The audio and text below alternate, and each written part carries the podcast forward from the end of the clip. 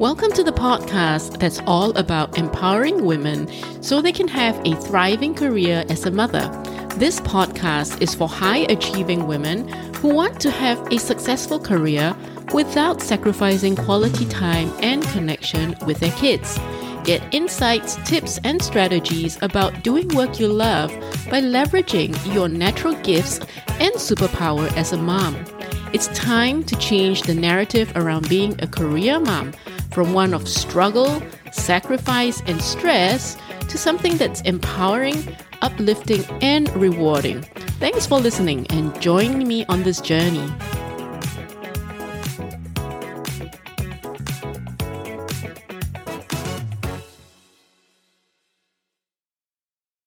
Hello and welcome to the podcast. I'm so excited to have you on this very first introductory episode. I'm Sharon and I'm the host and creator of this podcast. I'm also the founder of 2.0, which is a training company that teaches women how to stop worrying and become financially confident by mastering your mindset, identity, and beliefs about what's possible for you so that you can reimagine and create the life that you want. This podcast is all about how you can become a financially confident, independent, and successful woman so you can experience true financial freedom. But I do this a little differently than what you may be used to hearing from many other personal finance podcasts. And I'll talk about this more in a little while. But first, here's a little bit of background as to why I'm choosing to start this podcast now, right in the middle of the COVID 19 pandemic. The pandemic has been causing a lot of anxieties and worries and fears about uncertainties especially in terms of jobs and livelihoods that have either been lost already or are at risk of being lost. And obviously, this is creating a lot of fear and anxiety among many people. It's also a time where what we know to be true and familiar are being challenged. For a long time, many of us have the idea and belief that working in a large corporate job it was the stable path and the path to financial security you know having your regular monthly pay on exactly the day every single month you get that money in. And that has provided financial security for many of us myself included. But the pandemic has also shown that many big large corporates are also struggling to survive at this point in time with the global recession. Many people have either been let go or made redundant, even people who were working in these large corporates. On a more positive side, of course, the pandemic has also helped us to have a deeper appreciation for our essential workers and what they do. People who are in the healthcare sector, people who are working in our grocery stores, people who are working in supply chain, our cleaners, our police officers, fire officers, and teachers. So, all of these jobs that we used to just take for granted, I think a lot of people are truly appreciating what people in these jobs are doing every single day.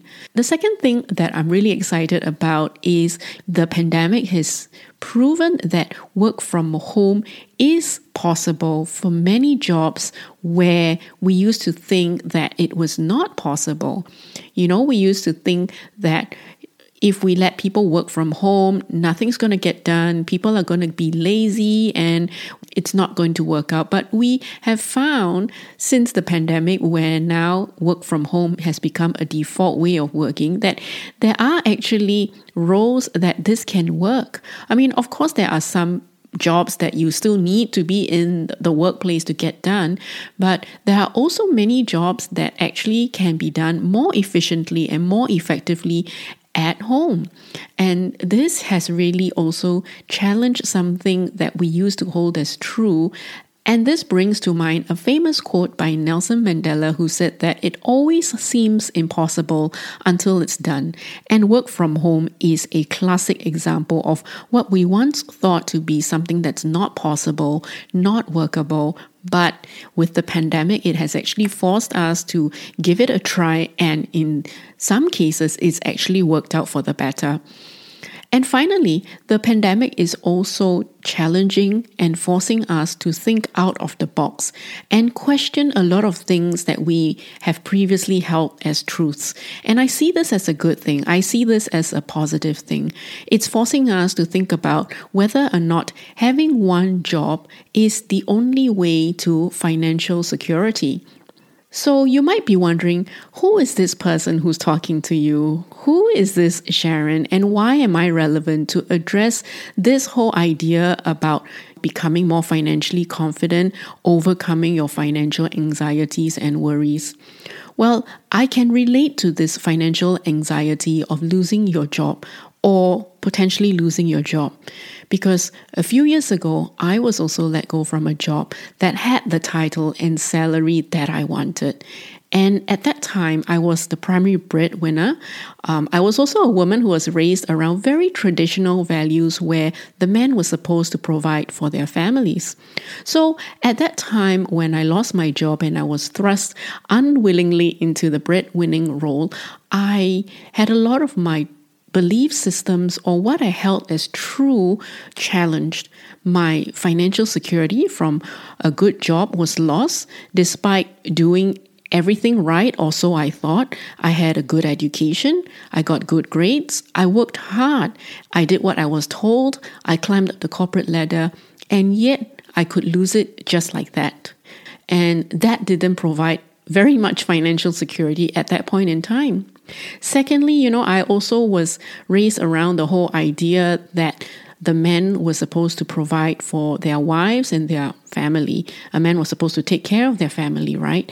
And yet I was thrust into this role of a primary breadwinner. And of course, I, I took on this role kicking and screaming, like as if I didn't really have a choice. And how this came about was because my husband and I decided to start a cafe. And at that point in time, during the startup phase, it was not financially viable. And therefore, between the two of us, I went back into a corporate role because my industry in human resources was a lot easier. I mean, I could quickly get back into a job and quickly get income coming in a lot quicker.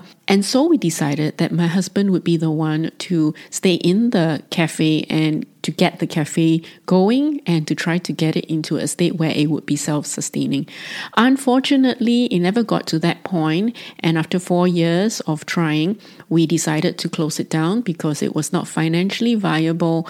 But by that time, we had already incurred quite a significant business debt in trying to keep the business going. You know, at that time when I became the breadwinner and we were struggling financially, and then I lost my job, and then we had this business debt. Um, of course, that led to a lot of financial anxieties on my part, but also I held a lot of resentment for my husband because my entire belief system around how a man was supposed to bring home the bacon, my money is my money, his money is my money, at least that was my world. And when that didn't happen and it was the opposite, it was the reverse because I was the one bringing home the bacon, I was the one providing for the family's financial needs. And that led to a lot of resentment for my husband and obviously tension in our marriage. I became generally pissed off. I was just always pissed off, very negative, living in a world of scarcity and not enough. And it showed up, you know, in not just in my relationships, but also at work. I was pissed off bosses. I was pissed off at jobs. I was pissed off at the tasks I was assigned. Um, I was impatient with the kids. And it was all because I was living in this world of negativity, of scarcity, of not enough, not enough money, not enough time, not enough capability, not enough recognition, not enough respect, not enough love. And my whole world was just about not enough. And it's really ironic because I'm supposed to be this HR leader, right? I'm supposed to be someone who's risen through the ranks in the industry. I was a leadership trainer, and I'm teaching others how to change their mindsets and behaviors to achieve the results they want in their lives professionally. And yet, my own financial and personal life was not in such a good shape. And that was when I decided to apply what I know in my professional life to my personal life to try to make some changes. Over the years since then, I've transformed myself as an anxious worrier about money into someone who knows that no matter what happens, I have what it takes to get through it. And it wasn't through learning any sort of complex financial or investing strategies or stock picking that I got to a point of financial confidence and freedom. What really helped me transform my life was working on my purpose, my identity, my beliefs, and my value system. And this is hardly the first place people think to start, myself included. But this is exactly what will get you the biggest and most lasting results if you want to become financially free. So now my new identity includes taking pride in being a breadwinning woman in a traditional Asian society, providing a good life for my family, fulfilling my life's purpose by really excelling in doing work I love and work I believe in. And it's turning my false belief on its head. You know, my false belief that you can only earn good money through a big title in a job that would require me to travel a lot, work all the time, and be away from my family. Now I generate multiple income streams through different roles, not just from one job, doing what I love without having to travel or be apart from my family unless it's a travel or holiday that I want and my family is with me. And instead, I get to earn more money by working from home and spending even more time than I ever did before with my family. This really turned all those beliefs I had before really on its head, completely opposite, and still achieving the goals that I want. I incorporated this company, the training company I talked about earlier, 2.0, exactly one year ago on the 1st of November 2019. It's not my first business venture. You've heard about the cafe I, I started with my husband, and that was not the first as well. And as long as I'm alive, I'll continue to pursue my dream of becoming a financially successful entrepreneur. I incorporated 2.0 shortly after my dad passed away in October 2019 when I realized that the best way to honor his life and his legacy is for me to never give up on my dream of becoming a financially successful entrepreneur. Because my dad always taught us to do what made us happy, not what we felt others expected us to do. And his famous words are, we must find a way, we must find a way to make whatever it is that we desire happen. And so, although I'm all about the mindset, I'm also all about taking action. So, of course, you must still take action and learn a few things about managing your money well. But these actions are surprisingly easy and they're not difficult once you've mastered your mindset, your identity, and beliefs, which are the harder part, which takes time and daily practice. And it's also not the first place most people think to start with. Instead, most people, like me, before I learned all this, most people start with all the action that they need to take. They learn about all the financial tactics, investing strategies, how to pick a stock, how to do a stock analysis as the means to gain financial freedom. But that's not the best place to start.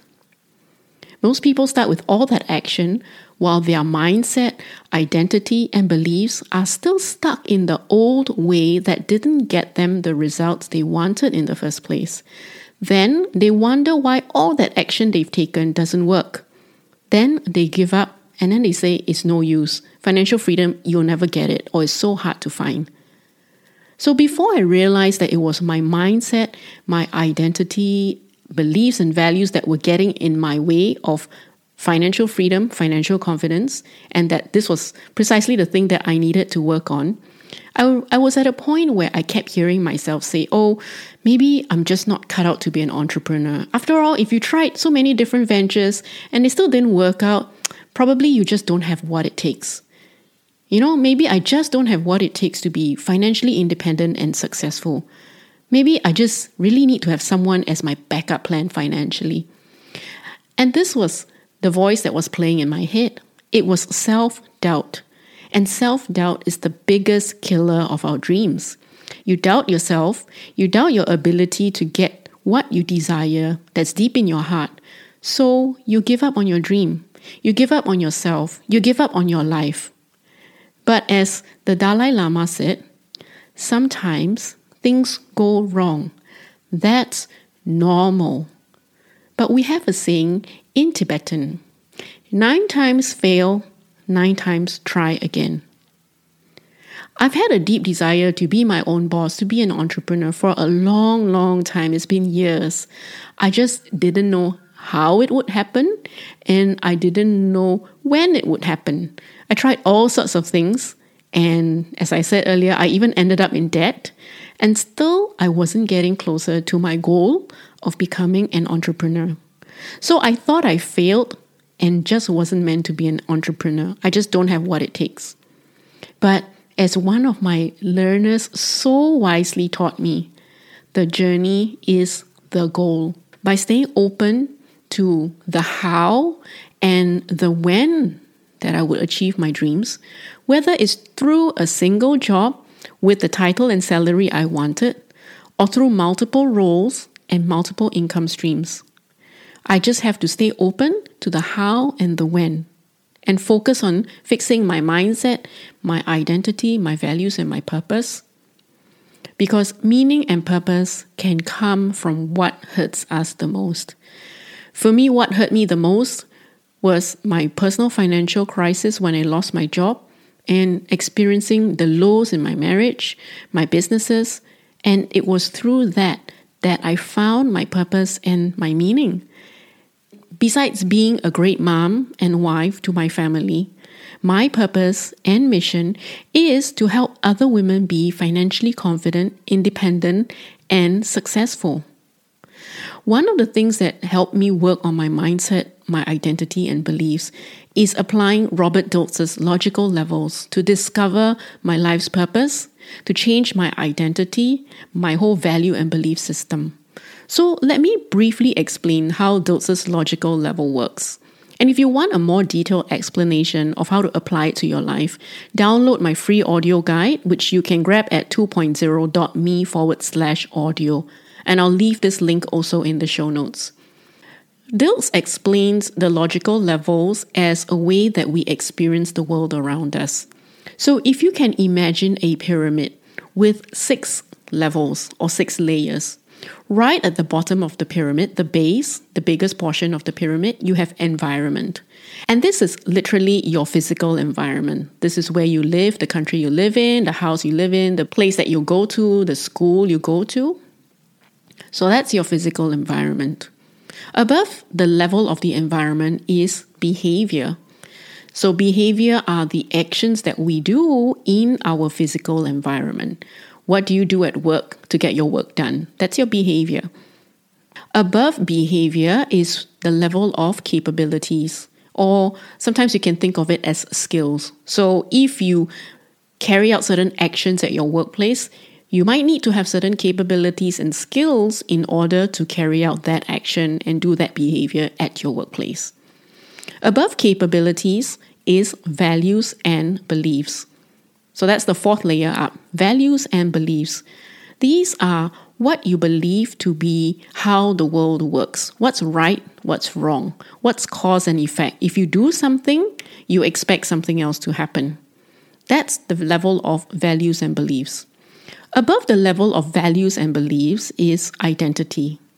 This is all about who you are, what kind of a person you are. So if you're someone who's very responsible, organized, and dependable, you get things done, then that's going to be the sort of person you are, and that's really going to drive what you feel is right and wrong and the actions that you do. So, if you're dependable, you keep your word, you don't feel that it is right for you to break a promise to someone. If you told someone you'll get something done, you'll get it done, no matter how busy or tired you are, because that's who you are. You're someone that others can count on. So that's your identity. And at the very top of the pyramid, the, which is the sixth level, is what Dilts calls purpose or spirituality. I prefer the word purpose, it is more encompassing, and also spirituality sometimes misleads people to think that it's only religion. So, although religion falls in this level under spirituality, but spirituality is way more than religion. This is the idea of who else? What else are we here for? Who else are we here for? It could be a cause or a mission that you support. It could be your family, because everything you do is not just for yourself anymore. It is for your kids, it's for your your spouse, it's for your family, it's for your parents. And so it is beyond you. This is something that is beyond just yourself.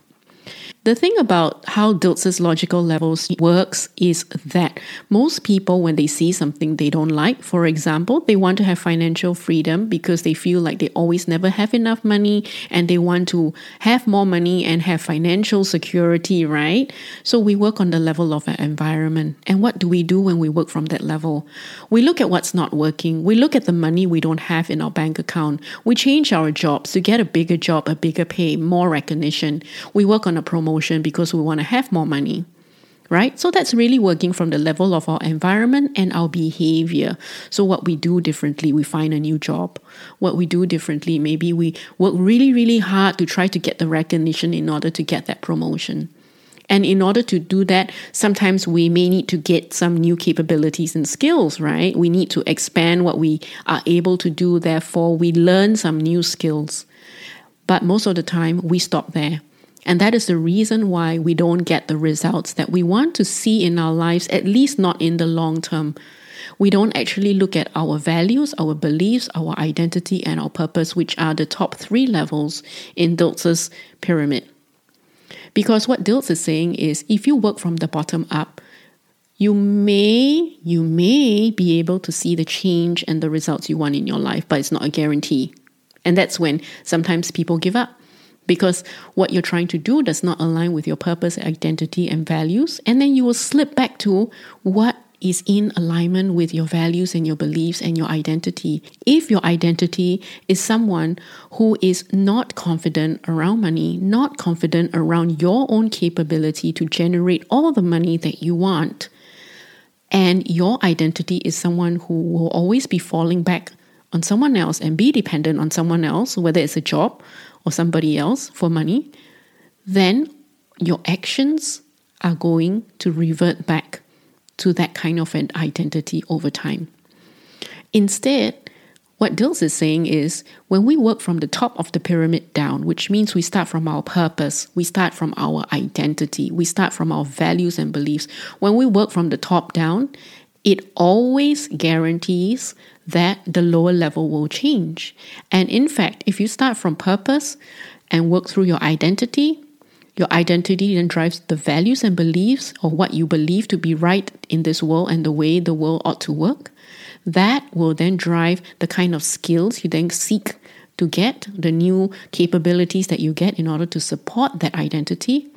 And when you have those new skills and capabilities, your actions therefore will reflect. You will apply those new skills and abilities.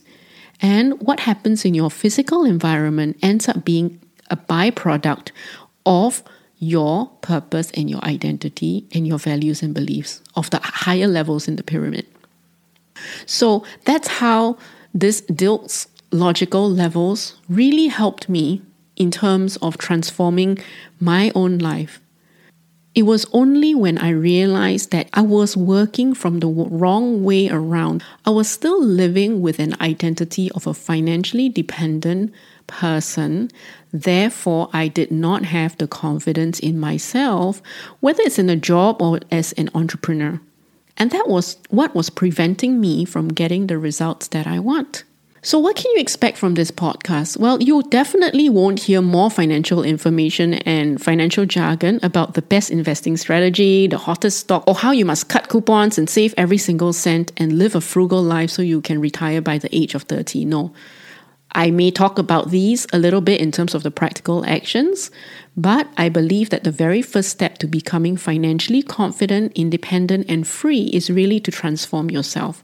That means transform the person you are, your purpose in life, who you are being. What's your identity? What are your values and beliefs? Do you believe you have what it takes to be financially confident, independent, and successful? If deep down you still see yourself as not good enough, not capable enough, and dependent on others, I don't care whether it's a job, a husband, a dad, the government, whatever, as long as you see it as something external of yourself to provide for you, you will never be financially free. So, in each weekly episode, you'll learn the practical actions and the deep, deep inner work you must do if you want to become a financially confident woman and ultimately experience true financial freedom. And I do this through a combination of guest interviews and also me sharing ideas, tips, frameworks, and strategies about how you can become financially confident and independent and free, designing and living a life you want. The idea here is to lift others by sharing our journeys, how we've come to terms with challenges we face in our lives. And I'll be talking to guests on this podcast about how they have overcome the challenges they face in their lives and how they are living their own version of a successful life as a financially confident woman. Dr. Edith Eva Eger said in her book, The Choice Celebrate the choice to dismantle the prison in your mind brick by brick. You can't change what happened. You can't change what you did or what was done to you. But you can choose how to live now. You can choose to be free. So, financial freedom is really a choice of your state of mind and your state of being. It's not about more financial knowledge alone. You have to make this choice first to work on your purpose, your identity, your beliefs, and your values. Who are you becoming? Then take the actions to become this type of a person. And that's when you can become a woman who's financially confident, independent, and free. So, Dr. Edith's mom also shared this quote that she shares with the rest of us We don't know where we are going, we don't know what will happen, but no one can take away from you what you put in your mind. That's really powerful, and that's really the principle from where I work on in terms of true financial freedom, true financial confidence, and independence. Thanks so much for listening, and I'll talk to you again soon. Thanks for listening. If you like this podcast, please subscribe and leave a review so that more women can find it and benefit from it. To learn more about how you can thrive as a career mom, come to my free masterclass, Thriving in Career and Motherhood. Go to sharonsinghsidhu.com forward slash meetup to register. I look forward to seeing you there.